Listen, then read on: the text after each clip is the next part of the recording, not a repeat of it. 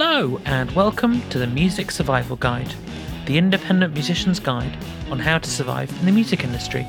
My name's Phil, a mixing and mastering engineer with Vortis Sound Studios.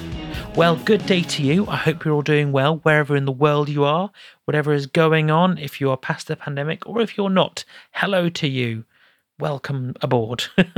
Today on the podcast, I've got an interview with Keith Lamley, who's the manager of WDFD Records. If you ever want to know what goes into managing a label, then stick around because this interview is for you. Keith, seriously though, Keith is like the loveliest man you could ever hope to meet and has a deep well of knowledge for you to learn from. So, if you want to learn from him, Again, stick around. We also discuss his nickname, should you want to know that. I mean, you might not, but you never know. So, anyway, I'm not going to mess about any longer. On with the interview.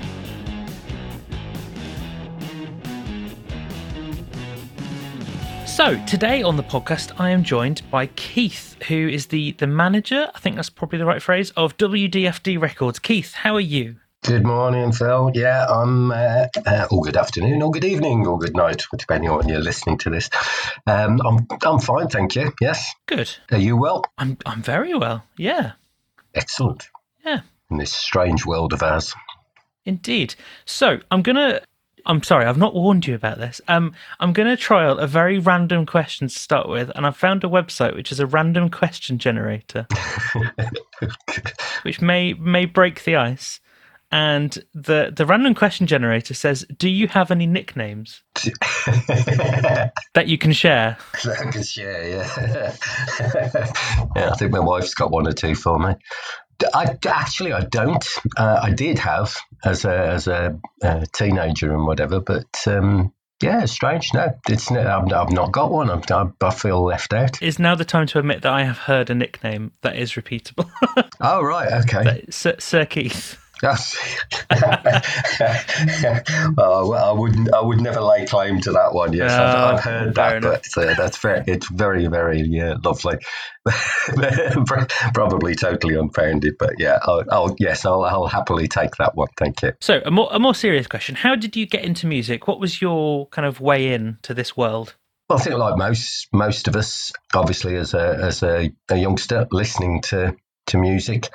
T Rex were were were my way in. Really, that was the uh, uh, the group and Marc Bolan in particular who uh, just really blew my mind. I think back then, just the uh, just caught my imagination. Uh, I had an older brother who was into to a lot of rock music and prog and such like, and uh, listened to a lot of that stuff. And I still love a lot of that stuff. But really, that glam era was was got me was really got me hooked into to music. I joined uh, several bands playing in local pubs. Probably pretty awful looking back, but at the time it was uh, uh, it was great fun. One band in particular that uh, we did end up going down to London with a cassette tape to see Polydor. It was a nice day out, but uh, yeah, I would say we got politely rejected. I don't think we got politely rejected, but we did get rejected. And after that, marriage, children, everything came along, and that was wonderful. And it was really when my uh, um, older son, Kyle, first picked up the guitar and I showed him some chords. And within about two or three months, he was way better than I'd ever been. Um, so I put my guitar down and let him carry on with his. And it's been his journey as much as anything which has inspired me. So that's that's sort of led on to whatever it is we've got today. So uh, yeah, that's that's sort of a brief potted history. Hmm, fair enough. So so how did you come to start WDFD Records? I always struggle to get those initials right. I must admit. Yeah, probably probably not allowed to say what they stand for on here. We've had swearing. So, but anyway, yes, WDFD it's uh, it was a labour of love really for for Thea, uh, my son's band. Again, it's such a difficult business to uh, to get any traction and any momentum with. You do realise what a small fish you are in a in an enormous sea at times. But Thea was struggling like like a lot of bands to get any uh, any notice taken of them. And I think Planet Rock at the time were I think it's changed now, but at the time we're only playing signed bands.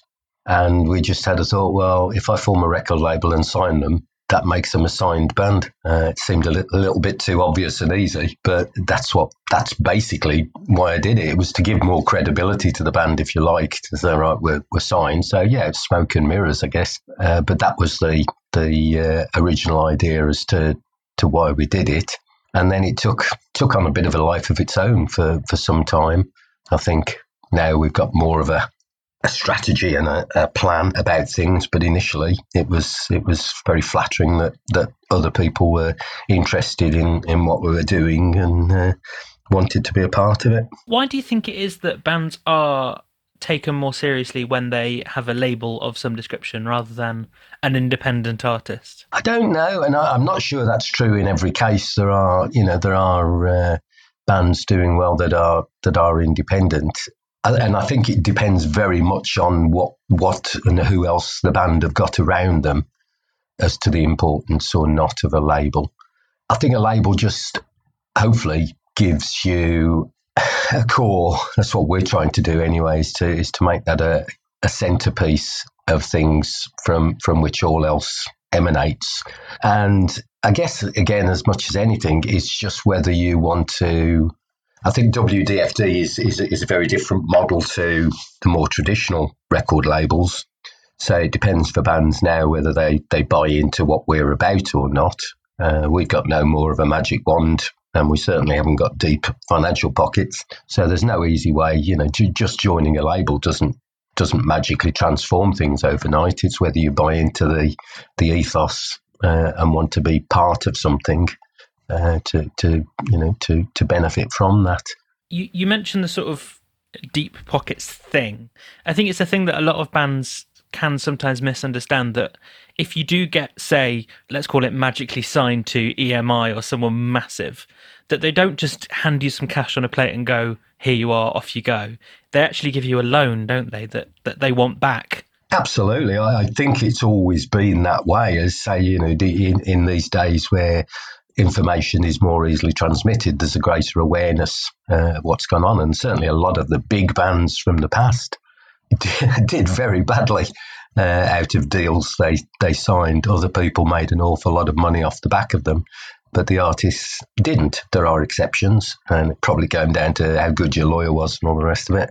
But yes, you know, they again. Whilst there, there may have been odd cases where where money was literally given by a benefactor in terms of a label, yeah, they, you know, they, they, you were tied in, um, and everything that you earned went to pay back. And I think those contracts are still around. You know, everything goes first of all to pay back those advances before you start to see a penny in return. It can look very glamorous, and you know, the label will probably provide some some fairly lavish and, and grand things that you you can get involved with. But yes, make no mistake, you know, you have to be very careful going into that and just see whether you are going to be uh, turned over uh, as a result of it. And of course, if you're not successful for whatever reason, that loan is still is still there to be repaid. Yeah, that's that's a big thing that no one particularly thinks about is what happens if you don't succeed. yeah, absolutely. Yeah, yeah, it's still a you know it's still something there. You know, they're not just going to say, "Oh well, never mind, boys you just keep that money then. We'll put it down to experience. They will still they will still want it back. Yeah, I think. I mean, to be fair, labels don't tend to throw money at people until until they are pretty sure there is something there, which is why it's so difficult to get on. It's one of those things, isn't it? That kind of social media numbers is is what so many people look at nowadays to judge success in any way. Yeah, absolutely. Uh, yeah, the, I mean, the world has changed very greatly from when I was looking at it in the 70s and 80s. It is a very different animal, and I've never worked for a major, major or whatever. You know, I can only speak from what I've seen from the outside and what I've heard from from people I talk to, some at, at higher levels. So yeah, it's a, it's a difficult industry, but it's still a wonderful industry. I mean, at the end of the day, you, you know, you, are making uh, something which is, well, I don't know, life saving, life changing, and all the rest of it. It's phenomenal. So I think that having a label can be right for some bands, and it's not necessarily right for others. I mean, the, with technology, you don't have to have a label these days. You can, you know, you, they used to be the gatekeepers uh, really to to get new music out there, and particularly when you know shops were the main way of selling your music. these days, of course, retail shops, you know, have become a niche thing, really. Yeah, unfortunately. Love a good record shop. Yeah, I mean, I used to spend hours in record shops browsing through them. You know, when I went on holidays to get a holiday in North Wales, a lot of listeners may know Cob Records, which is there in night. That's exactly what I was thinking of. Yeah, yeah. I used to spend many hours, uh, many hours in there, and many, many pounds I probably couldn't afford. My mum lives near there, so every time, every single time I go to Cob Records. Oh, really? Yeah, wonderful. Yeah, it's got a, a lot of memories for me going back to probably 14, 15 or whatever when I was uh, old enough to sort of go in and browse. And uh, yeah, found some fantastic things and things I wouldn't have otherwise come across. So, moving back to the label, I guess, how, how do you find bands that you want to work with? What's that process like? It's more structured now uh, than, it, than it was at the start. Because initially, as I say, it started purely for Thea. It wasn't. It wasn't intended to be a record label in a wider sense for, for other bands. So it came as quite a surprise when other bands said, "Oh, well, what are you doing here? And can we be part of it?" That was lovely, but that wasn't the um, wasn't the intention. So we went with that. Now it grew quite quickly, possibly too quickly. I don't know, but it, it you know it is what it is. It uh, it grew well. I think and hope that we've got a decent reputation. You're never quite sure what people are saying about you, of course, in this wonderful world, but um, not had any uh, particularly bad feedback. Not everybody buys into what we do or agrees with, with the way we approach things. We're very much on a cooperative basis where we try to uh, support each other and and try to have a you know the, the the sum of the whole is greater than the parts type approach, and that you know isn't necessarily for everyone. I get that. So in terms of WDFD, we're obviously looking for bands that make good music. That has to be a given, if you like. It's that's subjective, clearly, because um, you know what one person will like, another another may not. So I know what I like to listen to, but for me, it's more about whether a band has not just got got that or the you know the, the music that appeals to a potentially appeals to a, a wide number of people. It's as much about them as people and whether they're committed, hardworking, or whether they're just you know looking for somebody to to open doors for them to step through without having to uh, put in the legwork themselves. Barring an incredible stroke of luck, there are no shortcuts you have to do the gigs you don't necessarily want to, uh, and you have to uh, suffer poor results at times as well, whilst you um, try to learn from from the past and improve for the next release.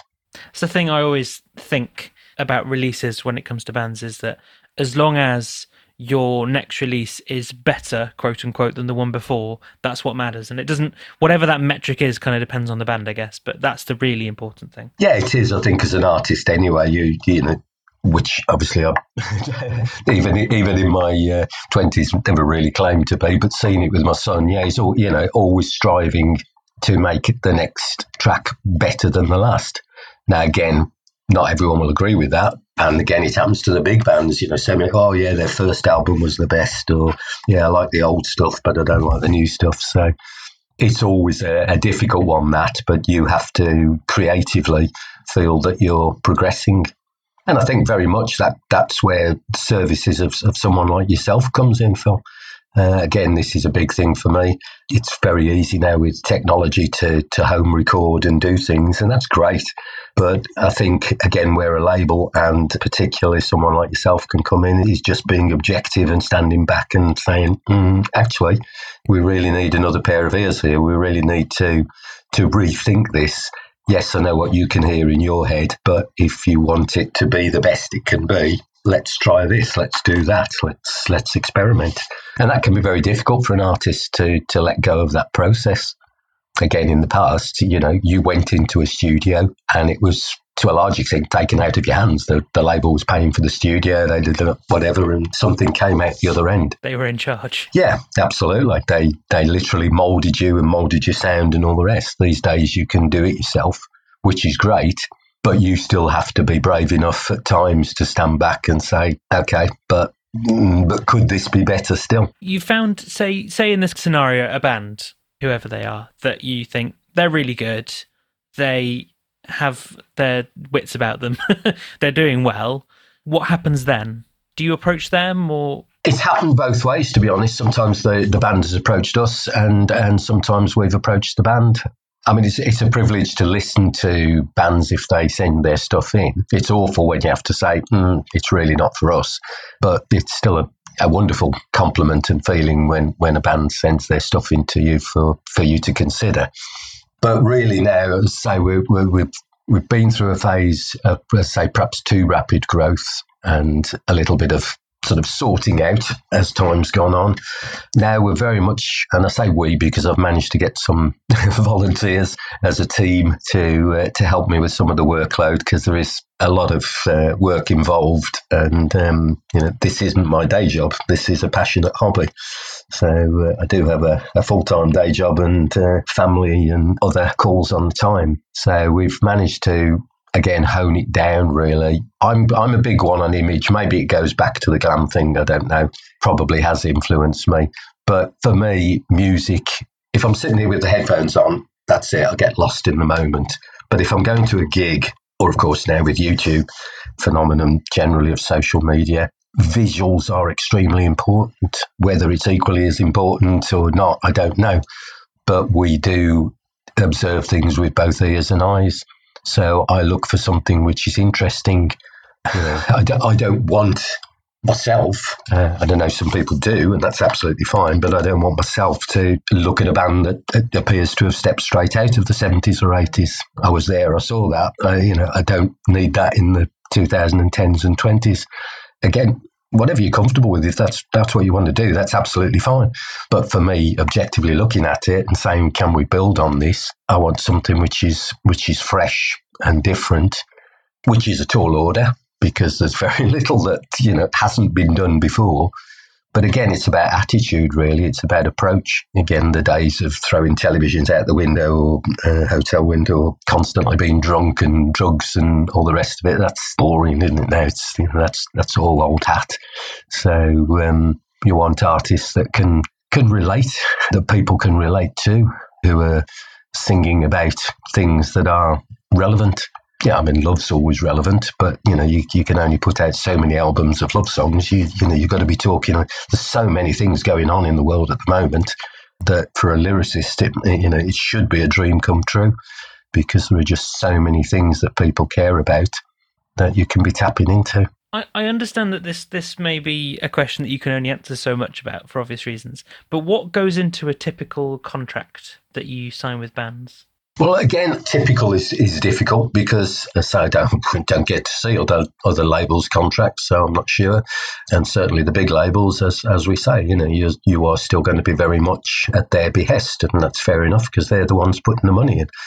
For us, I've kept it deliberately a very short contract, uh, two and a half pages, including signatures, and it's not small print, mainly because I don't want any hassle. I don't want anybody suing me. I don't want anybody moaning about me saying, you know, I'm locked into this. I did this label I thought would change my life and they haven't. If somebody wants to walk away from WDFD, that's it. They can. There's there's absolutely no tie-ins. Obviously, we ask them to do certain things in terms of supporting each other and behaving in a good manner, particularly on social media ask obviously you know technical things about you know the format of stuff and, and artwork and YouTube videos and so on. But I don't think, and certainly the feedback so far, there's never been anything untoward in there. Nothing that an artist so far has said, "Oh, ah, okay, yeah, didn't didn't think that." I, I guess you also want it to be quite straightforward to avoid any potential reputational damage. Absolutely, Absolutely. I'm doing this for the love to a large extent anyway. I've made not a single penny from it. It's all been one way traffic in terms of, of money going into the label and trying to build the, the brand and the reputation, sponsor festivals, advertise, and, and so on. And sales from albums so far, unfortunately, have nowhere near covered that. But that's fine. Nobody's forced me to do that. It's something I wanted to do. So it's uh, financially is a is a big undertaking. So you just want artists to um, participate in that uh, and get the best for themselves. I think it helps in a way that, if I can put it this way, it helps that you're not making massive profits off the back of this. So that bands kind of they view it as a quite collegiate thing doing being in the label. Yeah, I hope so. I mean, it's a tough one because obviously yeah, I mean, you've got to take my motives at face value, but any money that does come in just gets reinvested into to other stuff. I would love one day for it to provide me with a standard of living. That you know, that would be fantastic. You know, I'd be lying if I said otherwise. But I don't see that realistically happening in the short term. But it's you know, we are trying to get more and more professional and approach things and not be as stupid as we have at times in the past in throwing money at certain things which perhaps didn't didn't warrant it or, or didn't have the return. So it'd be nice to generate more income because that will give us opportunities to again advertise or promote or put on events or whatever which bring the bands to a to a bigger audience. So you've got to have some income coming in. It isn't, you know, it can't just be a well, it can be a charitable thing, but it will only have a very very short lifespan as such. But yes, hopefully the bands realise I try to be as transparent as possible about that. And, and yeah, I'm sure the bands would all rather have things done for nothing. But I think they all appreciate that there has to be a, a sharing of uh, of revenue from these things for it to work. Yeah, it's a difficult balance, isn't it? It's fair to say. So, in your mind, what's the advantage of a band joining a label, big or small, versus staying independent? I think, well, say clearly big. You know, that's just a case of weighing up the pros and cons uh, and deciding if the you know the terms and conditions are are acceptable, and get proper advice. I think get proper advice at all times is is crucial. Get advice from people you trust or people who've uh, been there, done that. With smaller labels, I think it is more about do you buy into what they're trying to, to do? I mean, Earache are a great example in our genre who've done tremendous things for, for their artists. I don't know, no idea what their contracts are like and what they do. But clearly, they, you know, again, they're very selective on who they work with, and they tend to have some some very good results again, you've still got to be, you've got to go into things with your eyes open, clearly. With WDFD, we're, we're almost more of a, a feeder label, a starter label. Bands that need some structure, need a leg up, need guidance on, on all the things that most of them have no idea about in terms of uh, royalties and publishing rights and you know just PRS, PPL, it's incredible. All those things. yeah, they just are not collecting money, which you know, which is legitimately theirs, because no one's no one's told them to. No one's suggested it. You know, and basic things like making sure your gear's insured properly, and I guess it's also it's also a place where bands can come together and share their challenges and things. Whereas if you are truly independent and on your own, sharing that stuff is a bit harder? I think so. Yeah, I think that's a very difficult one. We have bi monthly meetings, Zoom meetings for the bands where, you know, we tend to have a, a guest speaker. I think we had a, a gentleman who looked very much like you talk at one of our one of our meetings which was very well received. So yeah, we try to to bring in people to uh, to educate the bands. If that doesn't sound patronising, but again, you don't know what you don't know until you find out you don't know it. So it, you know, it's just helping bands to to get that knowledge and information, whatever they then choose to do with it. But yes, very much also to to just hear from peer bands and you know that are having the same struggles or successes as you. So hopefully that that is a benefit of joining a label that you get access to things that you wouldn't by yourself. But the truth is you can do everything yourself in this day and age. You don't need a label. It's not like, you know, we're doing something magical that, that you can't do yourself. It's just that can you do it? Have you got the knowledge and the skill set? Have you got the time? is it what you want to do? Most musicians just want to play music. They don't want to be sitting registering all their works and doing this, that, and the other, and some of the more boring stuff. So you know, it's a journey which is for some and which which isn't for others. Again, a label is not a manager. You know, you you generally need a good manager, someone to kick you up the backside or uh, or guide things, and it all costs money. Which, as we know, most musicians uh, do not have potfuls of money any more than I do. So what we're trying to do, as I say, is just give them a chance. Just try and collectively put our hands up and, and, and wave above the crowd and just saying, hey, we've got some really good bands here. that you should listen to. Yes, a platform for people to hopefully be seen a bit better, basically. Yeah. What's been the most challenging thing about setting up a record label? Maybe something you weren't expecting along the way? Probably been the technicalities of just making sure everything is is registered correctly or done correctly. Again, I've, you know, I've had had a few minor horrors along the way where where things haven't appeared online at the time they're supposed to. I don't know. I'm trying to think of good examples. Thankfully, there haven't been too many horror stories, but there are just things sometimes which are completely outside of your control. And it's those frustrations sometimes, which obviously the, the band is looking for you to sort out, and you're sort of going, uh, but you know, it's this wasn't my fault. I'm not quite sure what to do because, as I say, you know, this is not a it's not a full time endeavour where I've I'm getting paid to do what I do, and I've got 40 years experience of doing it. So I think it, you know that has been the most challenging part is learning as you go along. Because, as I say, the, the way WDFD happened, as I've said before, it wasn't it wasn't ever set, you know, set out from the start to be a record label providing services for bands in this way. Was for my son, and it's grown from there. So we've just had to meet those challenges head on. And certainly when I was doing it by myself, that was very challenging at times. And there's still many days where you think, what on earth am I doing? Why on why would I do this?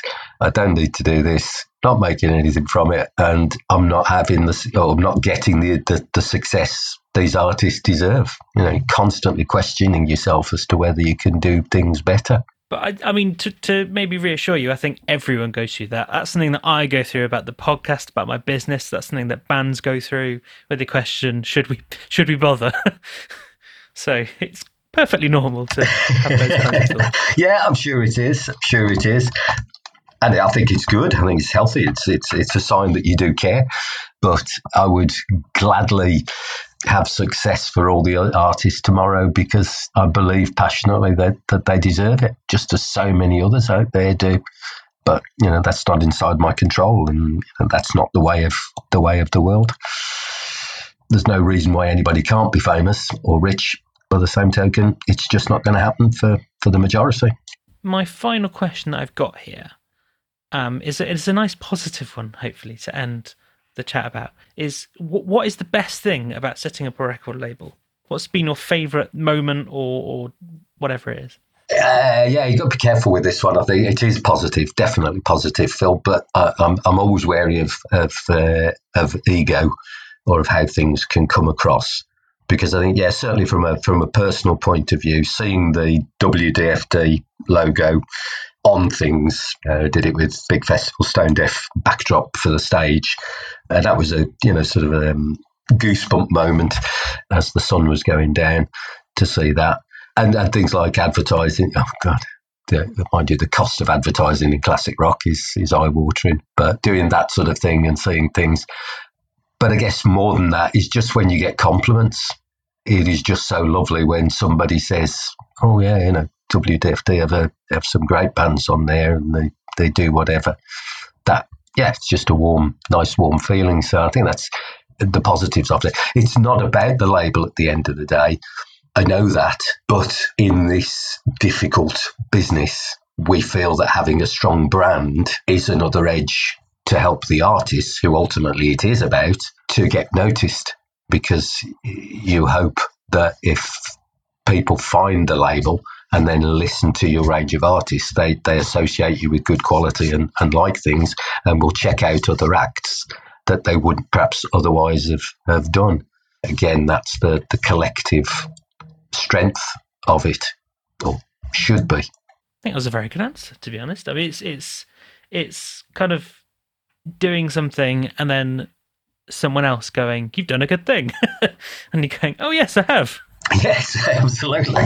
Yeah, yeah, yeah, it it, it offsets the uh, the days, as I say, when you think, what, what on earth? Uh, let's let's get a real job. I don't know, and it's going to be challenging going forward, Phil. You know, as gig, as gigs come back again and so on, and the, you know the world opens up or not, will it be different? Will people still come out? And we don't know. We don't know what's going to happen going forward. We, you know, so we've just got to see. You know, challenges are going to be there, always going to be there, but definitely we are in a very strange uh, scenario. You know, live streams are they a good thing? But they don't seem to have taken off as much as perhaps thought they would, which may be healthy for the live scene because the, you know there is still no substitute for the real thing. But I don't know. We've all got used to not doing things. Will people go back out in the same numbers? And more importantly, as I bang on about all the time, for, for the genre generally, I don't like genres. I don't like the names and associations because I think it's either good music or bad music. You like it or you don't, and that's all personal. But uh, we've got to attract newer, younger people to, to listen to these bands. Just got to do that. And that's probably the biggest challenge of all, the most difficult particularly in the noise of social media, is to uh, is to, to get seen by a different market. Well, I for one am very much looking forward to gigs. I can't wait. Good, good. Any gig, to be honest, whoever it is, I don't mind. Yeah, well, yeah, hopefully we'll see you at some. Indeed, indeed so. Well, Keith, it's been great to talk to you. Thank you very much indeed, Phil, for, for asking me. Yeah, so it, again, that's one of the lovely, lovely, flattering things is, uh, is when you get an opportunity to waffle like this, which I'm fairly sure when I listen back, I'll be thinking, Jesus, Keith, what, what were you waffling on about? But uh, yes, I appreciate it. Thank you, Phil. So that's it for another episode of the Music Survival Guide. If you enjoyed, then please do leave us a review wherever you listen to the podcast. I really appreciate every single one of those. Please also share it with your friends and bandmates if you thought it was useful or helpful. I really appreciate all of you. So if you're interested, we have a community on Facebook called the Music Survival Guide Community. Hop over there for chats about music and band life with other musicians and industry people. And I will see you next time.